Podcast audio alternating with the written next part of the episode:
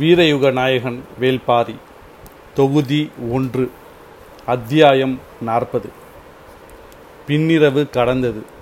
எவ்வியூருக்குள் நுழைய இன்னும் எவ்வளவு நேரம் ஆகுமோ தெரியவில்லை. இரவும் புதிதல்ல காடும் புதிதல்ல. ஆனால் இரவில் காட்டுக்குள் பெரியவர்களின் துணையின்றி பயணித்தல் புதிது. காட்டில் கண்களை கட்டி விளையாடும் பேராபத்து நிலத்தில் இருக்கிறது. அந்த நிலத்தின் வாகும் வடிவும் தெரியாமல் நடப்பது மீள முடியாத ஆபத்தை அடுத்த அடியில் நமக்கு தந்து முடிக்கும். முடிநாகன் அச்சமின்றி வழிநடத்திச் சென்றான். குறுங்கட்டிக்கு இந்த பகுதியின் காட்டை பற்றி நன்கு தெரியும். அவன் பெரிய கிழவியோடு சேர்ந்து இரு மாதங்களுக்கு முன் இந்த காடு வ- முழுவதும் அலைந்து திரிந்தான். எவ்வியூரில் இரவுகளில் ஏற்றப்படும் கொம்பன் விளக்குக்கு ஒவ்வொரு பருவகாலத்துக்கும் ஏற்ப நாக கழிவும் நச்ச பிசினும் மாற்றி பூசப்படும். மழை காலத்தில் விளக்குகளை நோக்கி எண்ணிலடங்கா பூச்சி இனங்கள் வந்து குவியும். அவற்றை விரட்ட புதிய சேர்மானத்தோடு கொம்பன் விளக்கை உருவாக்க வேண்டும். அதற்கு மிக அதிக அளவு தேவைப்படுவது செவ்விரியனின் கழிவும் மலை நாகத்தின் கழிவும் தான். அவற்றை காடுகளுக்குள் சேகரிக்கும் வேலையை முதுபெண்கள் செய்கின்றனர். குறுங்கட்டி தன் கிழவியோடு இந்த காடு முழுவதும் அலைந்தான். பாறை இடுக்குகளிலும் மரத்தின் ஓரங்களிலும் மக்கிய செத்தைகளுக்குள்ளும் அவற்றை தேடினர். மண்புழு அளவு கனம் கொண்ட காய்ந்த குச்சியை போன்று கிடக்கும் செவ்விரியனின் கழிவை எடுத்து இச்சி மரப் பிசினை கலந்து கொம்பன் விளக்கின் மேல் மெழுக வேண்டும். அந்த சேர்மானத்தில் விளக்கின் சுடர்பட்டு கருகி மேலெழும் புகையும் வாசனும் வாசனையும் காட்டின் எந்த பூச்சியையும் நெருங்க விடாது. இந்த மழை காலம் தொடங்கும் முன்பிருந்தே கிழவியோடு சேர்ந்து இந்த மலையெங்கும் அலைந்து திரிந்தான் குறுங்கட்டி. எனவே அவனுக்கு இந்த காடு மிக நன்றாக வசப்பட்டிருந்தது. சிற்றாற்றை கடந்து மேலே ஏறியவுடன் முடிநாகனை முந்தி கொண்டு பாய்ந்தன குறுங்கட்டியின் கால்கள்.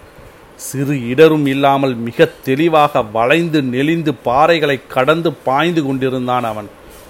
இளமனும் உளியனும் ஆயுதங்களை கவனமாக ஏந்தி பிடித்தபடி ஓடி வந்து கொண்டிருந்தனர்.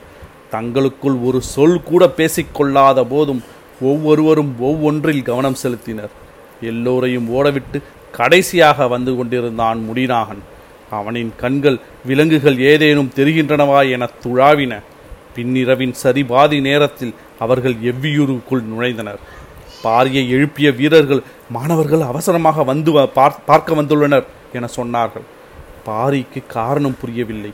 ஆனாலும் அவர்களிடம் விளக்கம் கேட்பதை தவிர்த்தபடி எழுது வெளிவாசலுக்கு வந்தான். மாணவர்கள் ஆளுக்கு ஒரு பக்கம் மூச்சிரைத்தபடி கை கால்கள் நீட்டி கிடந்தனர்.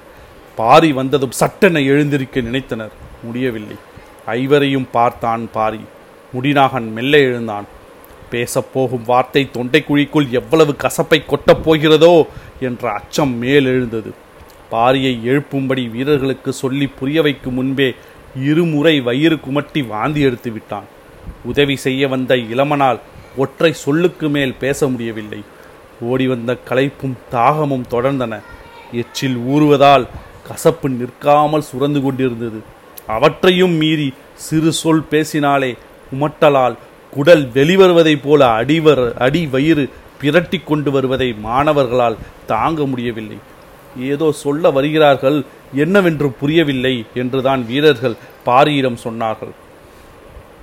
முடிநாகன் எழுந்து நின்று மீண்டும் கசப்பை விழுங்க முடிவு செய்தபடி சொன்னான். தேக்கன் உங்களை அழைத்து வரச் சொன்னார். முடிநாகனின் முகத்தை உற்று பார்த்தான் பார். ஊறி பெருகும் கசப்பு அவனின் நாக்கை பிடுங்கிக் கொண்டிருந்ததை அவன் முகம் வெளிப்படுத்தியது. தேக்கன் ஏன் என்னை அழைத்து வர சொல்ல வேண்டும்? இரவோடு இரவாக இவர்களை மட்டும் ஏன் அனுப்பியுள்ளான் என சிந்தித்தபடியே ஒவ்வொருவரையும் பார்த்தான். கை கால்கள் எல்லாம் இழுபட்டு ஆங்காங்கே குருதி கசிந்தபடி கிடந்தனர். வழக்கமாக காடரியை உள்ளே அழைத்து சென்றுதான் பயிற்சி கொடுப்பான் தேக்கன். இம்முறை உள்ளே அழைத்து செல்லவே பயிற்சி தேவை என முடிவு செய்து விட்டான் போலும் என தோன்றியது. கேள்வி கேட்டு இவர்களை மேலும் கசப்பை விழுங்கவிட வேண்டாம் என்று முடிவு செய்த பாரி ஓய்வெடுங்கள் காலையில் போவோம் என்று சொல்லிவிட்டு மாளிகை நோக்கி திரும்பினான். திரும்பிய அவனின் கையை சற்றும் எதிர்பாராமல் இறுகப்பற்றினான் முடிநாகன் உடன் இருந்த வீரர்களுக்கு என்னவென்பது? என்னவென புரியவில்லை. முடிநாகனின் கழுத்து நரம்பெல்லாம் விடைத்து கண்கள் பிதுங்கின. அவனின் தோள்பட்டைகள் இரத்த விலாராக இருந்தன.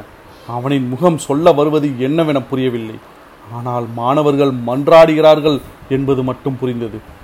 தேக்கன் முதல் நாளிலேயே பயிற்சியை இவ்வளவு கடுமையாக ஏன் தொடங்கினான் என சிந்தித்தபடியே சரி புறப்பட்டு வருகிறேன் என்று சொல்லிவிட்டு உள்ளே சென்றான் பாரி. மாணவர்கள் சற்றே நிம்மதி அடைந்தனர். சிறிது நேரத்தில் வெளியேறி வந்தான். குளிர் நடுக்கம் குறைவாகத்தான் இருந்தது. இருளின் கடைசி மூச்சு முடிச்சு அவிழ இன்னும் நேரம் இருந்தது. தேக்கன் எங்கே வர சொன்னார் என கேட்டான் பாரி. ஆதிமலையின் எலிவால் முகட்டுக்கு என பதில் சொன்னது உளியன் எப்படி இவ்வளவு துணிவு அவனுக்கு வந்தது என்று எல்லோரும் நினைத்து கொண்டிருக்க கைகளால் தொண்டை குழியை பீத்தி எடுப்பதைப் போல் நெறித்தான் அதையும் மீறி குமட்டல் வெளிவந்து கொண்டிருந்தது. பாரிக்கு வியப்பு அதிகமானது. பயிற்சியின் முதல் நாளே இரவு முழுவதும் ஓடவிட்டு மறுபடியும் அவ்வளவு தொலைவு ஏன் வர சொல்ல வேண்டும்? பாரி குழம்பியபடியே நின்று கொண்டிருந்தான். பொழுதாகி கொண்டிருந்தது. மாணவர்களின் பதற்றம் அதிகமானது. இவ்வளவு நேரமும் பேசுவதை பற்றி நினைக்கவே முடியாமல் இருந்த ஆயன் சூழலை புரிந்து கொண்டு எதிரிகள் ஓடிக்கொண்டிருக்கிறார்கள். சின்ன புன்முறுவலோடு அவனை பார்த்தான் பாரி. தேக்கன் சொன்ன கதையை உண்மை என்று நம்பியே இவர்கள் இவ்வளவு தொலைவு வந்துள்ளனர். தேக்கனின் பயிற்சி உடலுக்கும் அறிவுக்கும் சம அளவு முக்கியத்துவம் உள்ளதாக இருக்கும். இவர்கள் ஒன்றில் வெற்றி பெற இன்னொன்றில் தோற்று கொண்டிருக்கிறார்கள். குதிரை பாதைகள் எல்லைப்புற மலைகளுக்கு தான் இருக்கின்றன. தெளிவால் முகட்டுக்கெல்லாம் மனிதர்கள் நடந்து போவதே கடினம். முதல் நாளே இந்த கடின பயிற்சியை ஏன் கொடுத்தான் தேக்கன்? அதுவும் ஐந்து பேருக்கு மட்டும். இவர்களை மட்டும் சோதித்து பார்க்க சிறப்பு காரணம் என்னவாக இருக்கும் என எண்ணிய கணத்தில் மறு சிந்தனை வந்தது. மற்ற அறுவரும் எந்த திசை நோக்கி ஓடிக்கொண்டிருக்கிறார்களோ தேக்கனின் நோக்கம் எதுவாகவும் இருக்கட்டும். மாணவர்களை மீண்டும் தேக்கனிடம் கொண்டு சேர்க்கும் வரை நாம் தான் அவர்களுக்கு ஆசானாக இருக்க வேண்டும் என்று மனதுக்குள் முடிவு செய்துவிட்டு மாளிகையை விட்டு வெளியேறினான் வெளியேறி வந்தான் பாரி. உடன் வீரர்களும் வந்தனர். இவர்களே இருள் காப்பி கிடக்கும் இந்த காட்டுக்குள் தனியாக வந்துள்ளனர். நான் வீரர்களோடு போனால் நன்றாகவே இருக்கும் என்றான். வீரர்கள் நின்று கொண்டனர். பின்னால் வந்து கொண்டிருந்த மாணவர்கள் இந்த உரையாடலை அறியவில்லை. எவ்வியூரின் எல்லை தாண்டி காட்டுக்குள் இறங்கும்போது மீண்டும் மாணவர்களின் கால்கள் வேகமெடுத்தன. பாரி அவர்களின் செயல்களை உன்னிப்பாக கவனித்தபடி வந்தான். தேக்கன் நடந்து நடத்தும் இந்த சோதனை ஓட்டம் மாணவர்களுக்கானதாக மட்டும் தெரியவில்லை. சேரர்கள் எந்நேரமும் போர் தொடுக்கும் வாய்ப்புள்ள இந்த வேளையில் எனக்கு வரும் செய்திகளை விழிப்போடு கேட்டு நான் எப்படி முடிவெடுக்கிறேன் என என்னையும் சோதிக்கிறாரா? ஆசானின் மனதில் என்னதான் இருக்கிறது என பாரி குழம்பினான். பாரி சிறுவனாக இருந்து காடறிய செல்லும்போது தேக்கனாக இருந்தது இவரேதான். பகரியை வேட்டையாடி முதன் முறையாக தேக்கனாகி மாணவர்களை அழைத்து சென்றது அப்போதுதான். ஒரே காலத்தில் தேக்கன் மூலம் மாணவர்களும் மாணவர்கள் மூலம் ஆசானாக தேக்கனும் பயிற்சி பெற்றனர். ஆசானுக்கா ஆசானுக்கே முதன் முறையாக இருந்ததால் பயிற்சி இலகு தன்மையற்று மிக கடுமையாக இருந்தது. அந்த ஆழ்மன பதிவே இப்போதும் பாரியை அவ்வாறு சிந்திக்க வைத்தது. தேவாங்கு தன் கால்களில் கால்களால் பற்றி நிற்பதற்கு ஏற்ப கூடை முழுவதும் குறுக்கு குச்சிகள் செருகப்பட்டிருந்தன. சிற்றுளை போல் நீள் வடிவு கொண்ட ஒரு கூடையில் பத்திலிருந்து இருபது தேவாங்குகள் வரை இருந்தன. ஒன்றின் மேல் ஒன்று அமுக்கி நசுங்கிவிடாதபடி குறுக்கு குச்சியை கொடுத்து அந்த கூடை பின்னப்பட்டிருந்தது. எவ்வளவு வேகமாக ஓடினாலும் அந்த புதருக்குள் நுழைந்தாலும் தேவாங்குக்கு எந்த சேதாரமும் ஆகாதபடி அதை வடிவமைத்திருந்தனர். இந்த கூட்டத்துக்கு தலைமை தாங்கியவன் காலம்பன். இவன் பரமுமலையை பார்த்ததில்லை. ஆனால் பலரும் சொன்ன குறிப்புகளை கொண்டு இந்த திட்டத்தை வடிவமைத்தான். மொத்தம் முப்பது பேர் வந்துள்ளனர். காரமலையின் முகட்டில் பத்து பேர் நின்று கொண்டனர். நடுமலையின் முகட்டில் எட்டு பேர் நிற்கின்றனர். ஆதிமலையின் முகட்டில் ஏழு பேர் நின்று கொண்டிருந்து கொண்டனர். ஐவர் மட்டும் கொற்றவை புதர் நோக்கி உள்ளே நுழைந்தனர். வரும்போது யார் கண்ணிலும் பட்டுவிடாமல் படு வேகமாக வந்துவிட முடியும் என அவர்கள் உறுதியாக நம்பினர். ஆனால் தேவாங்கை பிடிக்கும்போது காவல் வீரர்கள் பார்த்துவிட்டால் தப்பி செல்லுதல் எளிதல்ல. பரம நாட்டு வீரர்களின் ஆற்றல் இணையற்றது. எனவே ஆங்காங்கே தங்க வைக்கப்பட்டுள்ள வீரர்களிடம் கூடையை கைமாற்றி எப்படியாவது பரம்மலையை விட்டு கீழ் இறக்க வேண்டும் என்பதுதான் திட்டம். அவர்கள் எதிர்பார்த்ததைப் போலவே கொற்றவையின் கூத்து களத்துக்கு வந்தடைவது வரை யார் கண்ணிலும் படவில்லை. அங்கே காவல் வீரர்கள் இல்லாதது அவர்களின் வேலையை மேலும் எளிதாக்கியது. தேவாங்கை பிடிக்க மூங்கில் குச்சியை வெட்டி முனையில் தோற்பை போன்ற சுருக்கு துணியை செருகினர். நீல் குச்சிகளை கொண்டு மிக விரைவாக அவற்றை பிடித்தனர். ஆனால் எதிர்பாரா விதமாக சிறுவர்களை அழைத்து கொண்டு கிழவன் ஒருவன் வந்து நின்றதை அவர்களின் கூட்டத்தில் ஒருவன் பார்த்தான். சிறிது நேரத்தில் அந்த சிறுவர்கள் கூட்டம் போய்விட்டது. பிறகு எப்படி மீண்டும் வந்து கடவின் பின்னால் இருந்து தாக்குதல் தொடுத்தார்கள் என்பதுதான் காலம்பனுக்கு புரியவில்லை. அவன்தான் முன்னால் ஓடிக்கொண்டிருந்தான். தங்களை எப்படி அவர்கள் கண்டறிந்தார்கள் என சிந்தித்தபடியே அவன் ஓடினான். இருளுக்குள் எளிதில் நுழைய முடியாத அடர் காட்டுக்குள் அவர்கள் நுழைந்து விட்டதால் விரைவாக முன்னகர முடியவில்லை. குடையை சுமந்து சென்ற ஒருவன் மெல்ல முனகத் தொடங்கினான். என்னால் முடியவில்லை. சத்தம் மட்டும் வெளிவந்தது. மற்ற நால்வரும் ஓடுவதை நிறுத்தி அவர் அவன் அருகில் வந்தனர். அவன் தளர்ந்தான். என்ன ஆனது? என்று மற்றவர்கள் விசாரிக்க கடவின் மறைவிலிருந்து தாக்கியவனின் அடி நரம்புகளை ஏதோ செய்துவிட்டது. என்னால் கால்களையே முன்னகர்த்த முடியவில்லை என்று சொல்லிக்கொண்டே மண்டியிட்டான். காலம்மன் அவனை தாங்கி பிடித்தான். மற்றவர்கள் அவன் முதுகில் இருந்த கூடையை கழற்றினார்கள். நாங்கள் தோள்களில் தாங்களாக உன்னை தூக்கி கொண்டு போய்விடுகிறோம். மனம் தளராதே என்றனர். இருவர் அவனின் கைகளை தங்களின் தோள்களின் மேல் போட்டபடி அவன் நடந்து வர உதவி செய்தனர். பொழுது விடிந்து கொண்டிருந்தது. கதிரவன் கண்ணில் படவில்லை. ஆனால் காடு முழுவதும் ஒளி உடு ஊடுருவி கொண்டிருந்தது. தேக்கன் அடர் காட்டுக்குள் போகாமல் வேறு பாதையை தேர்ந்தெடுத்து போனான். அது சற்று அதிக தொலைவுதான். ஆனால் அடர் காட்டை கடப்பதற்கான நேரத்தில் பாதி நேரமே ஆகும். மாணவர்கள் களைத்து போயினர். ஆனாலும் நாம் சென்று விடலாம் என்ற நம்பிக்கையோடு போய்க் கொண்டிருந்தனர். சரியான நேரத்துக்குள் பாரி வந்து சேர்ந்தால் மீதமுள்ள நால்வரையும் எளிவால் முகட்டிலேயே வெட்டிச் சாய்க்கலாம் என்று வெறி ஏறி கொண்டிருந்தது. மாணவர்கள் என்ன சொல்லி பாரியை அழைப்பார்கள்? அங்கு கேட்கப்படும் கேள்விக்கு இவர்கள் கசப்பை விழுங்கி பதில் சொல்லியிருப்பார்களா? என்ன சொல்ல வேண்டும் என்பதை நாம் சொல்லி அனுப்பியிருக்கலாமோ என தோன்றியது. இந்த எண்ணங்களோடு ஓடிக்கொண்டிருந்த தேக்கனுக்கு சிற்றாற்றின் வலது கரையில் சுண்டா பூனை ஒன்று இருப்பதாக இரு நாட்களுக்கு முன் வீரன் ஒருவன் சொன்னது சட்டென நினைவுக்கு வந்தது. நாம் அதை இவர்களிடமே சொல்லாமல் அனுப்பிவிட்டோமே. தீங்கு ஏதும் நேர்ந்திருக்குமோ என்று எண்ணிய கணத்தில் பதற்றம் கூடியது. மாணவர்கள் பாரியுடன் சிற்றாற்றை கடந்தனர். நேற்று மாலை ஓடத் தொடங்கிய அவர்கள் இன்னும் நின்றபாடில்லை தேக்கன் சொல்லி அனுப்பிய சொல்லி அவர்களை நிற்க விடாமல் துரத்தியது. மாணவர்களின் ஓட்டத்துக்கு ஈடு கொடுத்தபடி சற்றே பெருநடை வளர்ந்து வந்தான் பாரி. ஒவ்வொருவரின் நடையையும் வேகத்தையும் கவனித்தான். முடிநாகனின் பாதம் முழுவதும் மண்ணை அப்பி எழுந்தது. இளமனின் கால் விரல்கள் விரிவு கொள்ளாமல் இருந்தன. உளியன் தேவைக்கு அதிக அதிகமான உயரத்துக்கு காலை தூக்குகிறான். ஆயனின் நடைதான் ஒப்பீட்டளவில் சரியாக இருக்கிறது. அதனால் மற்றவர்களை விட அவனால் வேகமாக போக முடிந்தது. கால்களில் ஒவ்வொருவருக்கும் இருக்கும் வேறுபாடுகளை சொன்னபாரி காடு விலங்குகள் காட்டு விலங்குகள் ஒவ்வொன்றின் நடையை பற்றியும் கால் அமைப்பை பற்றியும் விளக்கத் தொடங்கினான். அவற்றின் வேகத்துக்கும் பாதத்தை அவை பயன்படுத்தும் உத்திக்கும் உள்ள உறவை அவன் விளக்கி சொல்லும்போது மாணவர்கள் சற்றே எரிச்சலோடு அதை கேட்டு நடந்தனர்.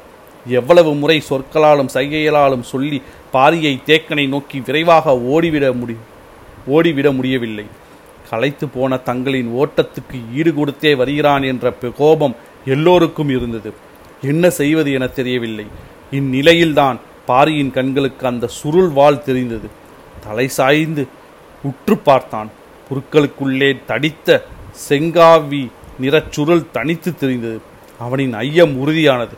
அவனை அறியாமலே கால்கள் நின்றன. சின்னதாக ஒளியெழுப்பி மாணவர்களை நிற்கச் சொன்னான். யாரும் அதை காதில் வாங்கிக் கொள்ளவில்லை. தளர்ந்தபடி நடந்தனர். சற்றே சத்தமாக சொன்னான் அங்கே நிற்பது சுண்டா பூனை. அப்படியே நில்லுங்கள். சுண்டா புனையின் வால் மேல் நோக்கி சுருண்டுதான் இருக்கும். ஒருபோதும் கீழே தொங்காது. அதன் பற்கள் பன்றியின் பற்களைப் போன்றது. கடவாயில் இருந்து உதடு பிளந்து மேல் நீண்டிருக்கும். மனிதனை அது கடிக்க வேண்டாம். உரசினாலே போதும். வாள் கொண்டு சீவி போவதைப் போல் ஆகிவிடும். அது நீளத்திலும் உயரத்திலும் புலியை விட சற்றே குறைவு. ஆனால் வேகமும் தாக்கும் திறனும் புலியை விட அதிகம். சுண்டா பூனையை கண்டால் புலி ஒதுங்கி போகும் என்பார்கள். மனிதர்கள் இதை பார்த்துவிட்டால் அப்படியே நின்றுவிட வேண்டும். அது சில நேரம் பக்கத்தில் வந்து முகர்ந்து பார்த்துவிட்டு போகும். சில நேரம் தொலைவில் இருந்தபடியே போய்விடும். ஆனால் அதை பார்த்த பிறகு ஓடத் தொடங்கினால் அவ்வளவுதான். அதன் வேட்டையில் இருந்து ஒருபோதும் தப்பிக்க முடியாது. இந்த காட்டில் அதற்கு இணையாக ஓடும் இன்னொரு உயிரினம் கிடையாது. அதை பார்த்த கணம் அப்படியே நின்றான் பாரி. மாணவர்கள் நிற்காமல் நடந்தனர். தொலைவில் செடிகளுக்கு இடையில் தெரியும் சுருள் வாளை அவர்கள் பெரிதாக கருதவில்லை. பாரிக்கு சின்னதாக பதற்றம் வரத் தொடங்கியது. நில்லுங்கள் என்று மீண்டும் மெல்ல கத்தினான். முடிநாகனுக்கு தேக்கன் சொன்னதுதான் நினைவுக்கு வந்தது. உன் பின்னால் ஈன்ற புலி துரத்துகிறது என்று நினைத்து கொண்டு ஓடு என்று வார்த்தைகள் எதிரொலித்தபடி இருந்தன. எதையோ விளக்குவதற்காக நிற்க சொல்கிறான் பாரி என்று நினைத்தபடி எரிச்சலில் சற்றே வேகத்தை அதிகப்படுத்தினான் முடிநாகன் என்ன செய்கிறாய் நீ? என்று பாரி குரல் உயர்த்தி கத்தியபோது மற்றவர்களும் முடிநாகனை தொடர்ந்து ஓடத் தொடங்கினர். கன நேரத்தில் ஏதேதோ நடப்பது போல் ஆனது ஈட்டியை இறுக பிடித்தான் பாரி. அது நமக்கருகில் வந்தால் மாய்த்து விடலாம். உன்னால் போகிறவனை ஓர் அடி அடித்து விட்டு பாய்ந்து ஓடினால் போதும். முதுகுக்கறி எதுவும் மிஞ்சாது. ஏன் இவர்கள் நாம் சொல்வதை கேட்க மறுக்கின்றனர்? என்று அவன் நினைத்து கொண்டிருக்கும் போது மாணவர்களின் எண்ணம் வேறொன்றாக இருந்தது. பதறி ஓட வேண்டிய நேரத்தில் நிற்க சொல்லி கத்தும் பாரியின் சொல்லை மறுப மறுப்பதன் மூலம் தங்களின் கோபத்தை வெளிக்காட்டினர். அது இவர்களை நோக்கி வரத் தொடங்கியது. நாம் எவ்வளவு போராடினாலும் அதனுடைய ஓர் அடி எவன் மீதாவது பட்டால் போதும். அவன் சாவதை தவிர வேறு வழி இல்லை என பாரியை பதற்றம் சூழ்ந்தது. கன நேரத்தில் பாய்ந்து முன்னால் போன பாரி முடிநாகனின் கழுத்தை பிடித்து இழுத்து விட்டான். அவன் பின்னால் சாய்ந்த வேகத்தில் மற்ற நான்கு மாணவர்களும் இரண்டு நின்றனர். விரல்களை ஓங்கியபடி அமைதியாய் நில்லுங்கள் என்றான் பாரி. அவர்கள் அப்படியே நின்றனர். சுண்டா புனையும் சிறிது நேரம் தொலைவில் இருந்தபடியே பார்த்தது. பின்னர் வேறு பக்கம் சென்று மறைந்தது. அது போனதை உறுதிப்படுத்தி கொண்ட பிறகு சொல்லத் தொடங்கினான் பாரி. சுண்டா பூனையை பற்றி கேள்விப்பட்டிராத அவர்களுக்கு அதன் தன்மையை விளக்கினான். அவர்கள் அதை கவனித்தது போல் தெரியவில்லை. அவர்களின் கவனம் முழுவதும் ஆசானிடம் இருந்தது. பாரியின் மனதில் சின்னதாக வருத்தம் எழுந்தது. மாணவர்களை இழுத்து நிறுத்த வேண்டியதாகிவிட்டதே என நினைத்து கொண்டே அவர்களோடு சேர்ந்து பேசியபடி ஓடினான். கண்ணில் படும் ஒவ்வொன்றை பற்றியும் சொல்லிக்கொண்டே வந்தான். எங்களால் வேகமாக ஓட முடியவில்லை. நீங்களாவது முன்னால் போங்கள் என்று முடிநாகன் அரைகுறை வார்த்தைகளிலும் கை அசைவிலும் சொல்லி பார்த்தான். ஆனால் பாரி அதை பொருட்படுத்தவில்லை. மாணவர்களுக்கு சொல்லித் தருவதிலே கவனமாக இருந்தான். ஏதோ ஒரு வகையில் தேக்கன் தனக்கு வைக்கும் சோதனையாக அவன் மனதில் பதிந்தது. மலையின் மேற்கு பக்க காட்டுக்குள் கடந்த மாதம் முழுவதும் அலைந்தோம். கீழ் திசையின் உட்காட்டுக்குள் நான் வந்து நீண்ட காலமாகிவிட்டது. சேரனோடு போர் தொடங்கிவிட்டால் மேற்கு பக்கமிருந்து நம் கவனம் திசை திரும்ப நெடுங்காலமாகிவிடும். எனவே கீழ் திசை காட்டின் இண்டு இறக்குகளுக்குள் அலைந்து திரிவது அவசியம் என தேக்கன் கருதியிருக்கலாம். மாணவர்களுக்கு கற்றுக் கொடுக்கும் வாய்ப்பாகவும் இது அமையும் என கருதியிருப்பார். என்று நினைத்தான் பாரி. ஒரு பாறையின் வளைவில் கடந்ததும் எதிரில் குத்துக்கோரை முளைத்து கிடந்தது. அதில் மிதித்து நடக்கக்கூடாது. அதன் முனைகள் கால்வீரர்களில் இடைவெளிகளை எளிதில் அறுத்துவிடும் என்று சொல்லியபடி சற்று விலகி ஓட வழிகாட்டினான். சிறிது நேரத்தில் சங்கர்ஜெடி பெரும் உதர் போல் கிடந்தது. அதில் மிதித்து நடந்தால் இலையில் உள்ள பால் நம் மீது பட்டவுடன் அரிக்கத் தொடங்கும். எனவே மிதிக்காமல் விலகி செல்லுங்கள் என்றான். போகும் வேகம் கூடவில்லை. மேலும் கீழுமாக அலைகழிப்பதே அதிகமாகிக் கொண்டிருந்தது. மாணவர்கள் மனதுக்குள் பொறுமிக் கொண்டிருந்தனர். பின்னால் வந்த பாரி நில்லுங்கள் என்று சத்தம் கொடுத்தான். கோபம் மேலிட அவர் நின்றனர். அருகில் மிகப்பெரிய செங்கிலுவை மரம் இருந்தது. அதன் கிளை இடுக்கில் எரிவண்டின் கூடு அப்பியிருந்தது மாணவர்களுக்கு அதை காட்டியபடி பாரி சொன்னான் மரத்தின் முண்டு போல பெரியதாக இருக்கிறதே அதுதான் எரிவண்டு கூடு. அந்த கூட்டை தொந்தரவு செய்தால் அவ்வளவுதான். நம்மை விரட்டி விரட்டி கொத்தும். எவ்வளவு விரைந்து ஓடினாலும் அதனிடமிருந்து தப்பிப்பது எளிதல்ல. பாறை சொல்லி முடிக்கும்போது முடிநாகன் விட்டான் ஒரு கல்லை. அது எரிவண்டின் கூட்டை பீய்த்து கொண்டு போனது. என்ன செய்கிறாய் நீ? என்று பாரி கேட்டு முடிக்கும் முன் படை திரட்டி வந்தது எரிவண்டு கூட்டம். மாணவர்கள் வெறி கொண்டு ஓடினர். செடி கொடிகளை முண்டியும் புதருக்குள் நுழைந்தும் ஓடிய அவர்களின் கால்கள் பல மடங்கு வேகம் கொண்டன. எரிவண்டின் சத்தம் கேட்க கேட்க கால்கள் காற்றை கிழித்து கொண்டிருந்தன. என்ன ஆனாலும் பாரி நம்மை காப்பாற்றுவான் என்று அவர்களுக்கு தெரியும். எனவே அவர்களின் கால்கள் பதற்றமின்றி பறக்க முயன்று கொண்டிருந்தன.